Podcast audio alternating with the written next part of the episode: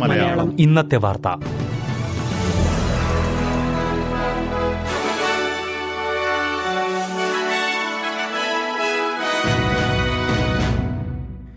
നമസ്കാരം. S B S Malayalam ഇന്നത്തെ വാർത്തയിലേക്ക് സ്വാഗതം. ഇന്ന് രണ്ടായിരത്തി ഇരുപത്തിമൂന്ന് ജൂൺ മുപ്പത് വെള്ളിയാഴ്ച. വാർത്തകൾ വായിക്കുന്നത് റിന്റോ ആന്റണി. ഓസ്ട്രേലിയയിൽ വൈദ്യുതി നിരക്ക് വർധന നാളെ മുതൽ പ്രാബല്യത്തിൽ വരുന്നു. ഇരുപത്തി അഞ്ച് ശതമാനം മുതൽ മുപ്പത് ശതമാനം വരെയുള്ള വർധനവാണ് പ്രാബല്യത്തിൽ വരിക.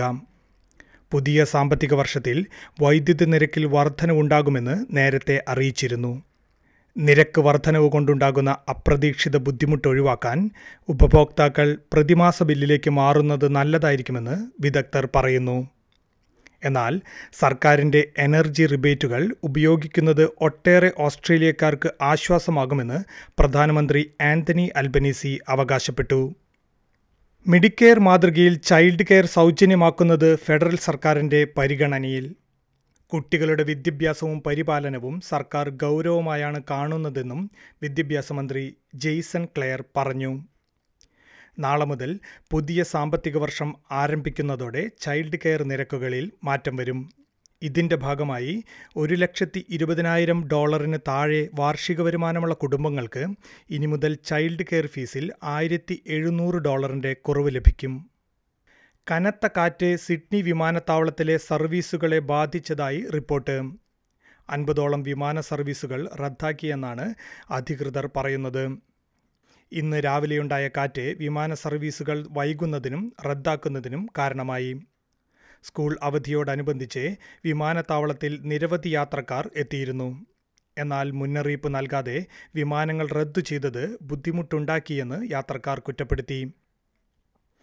അടിസ്ഥാന സൗകര്യ വികസന മേഖലയിൽ ഒന്ന് ദശാംശം എട്ട് ബില്യൺ ഡോളറിന്റെ പദ്ധതി ഫെഡറൽ സർക്കാർ പ്രഖ്യാപിച്ചു. പ്രകൃതി ദുരന്തങ്ങളിൽ നാശനഷ്ടം വന്ന റോഡുകൾ പാലങ്ങൾ എന്നിവയുൾപ്പെടെയുള്ള അടിസ്ഥാന സൗകര്യങ്ങളുടെ അറ്റകുറ്റപ്പണികൾക്കായിരിക്കും ഈ തുക ഉപയോഗിക്കുക. സംസ്ഥാന സർക്കാരുകൾ വഴി രാജ്യത്തെ മുന്നൂറ്റി മുപ്പത് കൗൺസിലുകൾക്കായിരിക്കും ഇത് ലഭിക്കുന്നത്.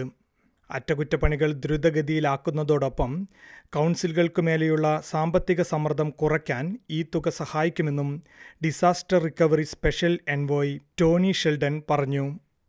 ജൂലൈ ഒന്ന് മുതൽ ന്യൂസിലാൻഡ് പൗരന്മാർക്ക് ഓസ്ട്രേലിയൻ പൗരത്വത്തിന് നേരിട്ട് അപേക്ഷിക്കാം. ഓസ്ട്രേലിയയിൽ നാലു വർഷം ജീവിച്ച ന്യൂസിലൻഡ് പൗരന്മാർക്കായിരിക്കും നേരിട്ട് ഓസ്ട്രേലിയൻ പൗരത്വത്തിന് അപേക്ഷിക്കാൻ യോഗ്യത ലഭിക്കുക. മുൻപ് ഓസ്ട്രേലിയൻ പെർമനന്റ് റെസിഡൻസി എടുത്താൽ മാത്രമായിരുന്നു പൗരത്വത്തിന് അപേക്ഷിക്കാൻ യോഗ്യത ലഭിച്ചിരുന്നത്. പൗരത്വമില്ലാത്തതിനാൽ ഓസ്ട്രേലിയയിൽ താമസിക്കുന്ന ന്യൂസിലാൻഡ് പൗരന്മാർക്ക് വോട്ട് ചെയ്യുന്നതിനും ചില സെൻട്രൽ ലിങ്ക് ആനുകൂല്യങ്ങൾ ലഭിക്കുന്നതിനും തടസ്സമുണ്ടായിരുന്നു.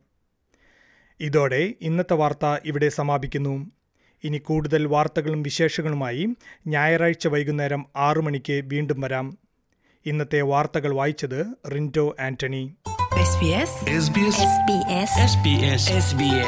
SBS ഇന്നത്തെ വാർത്ത.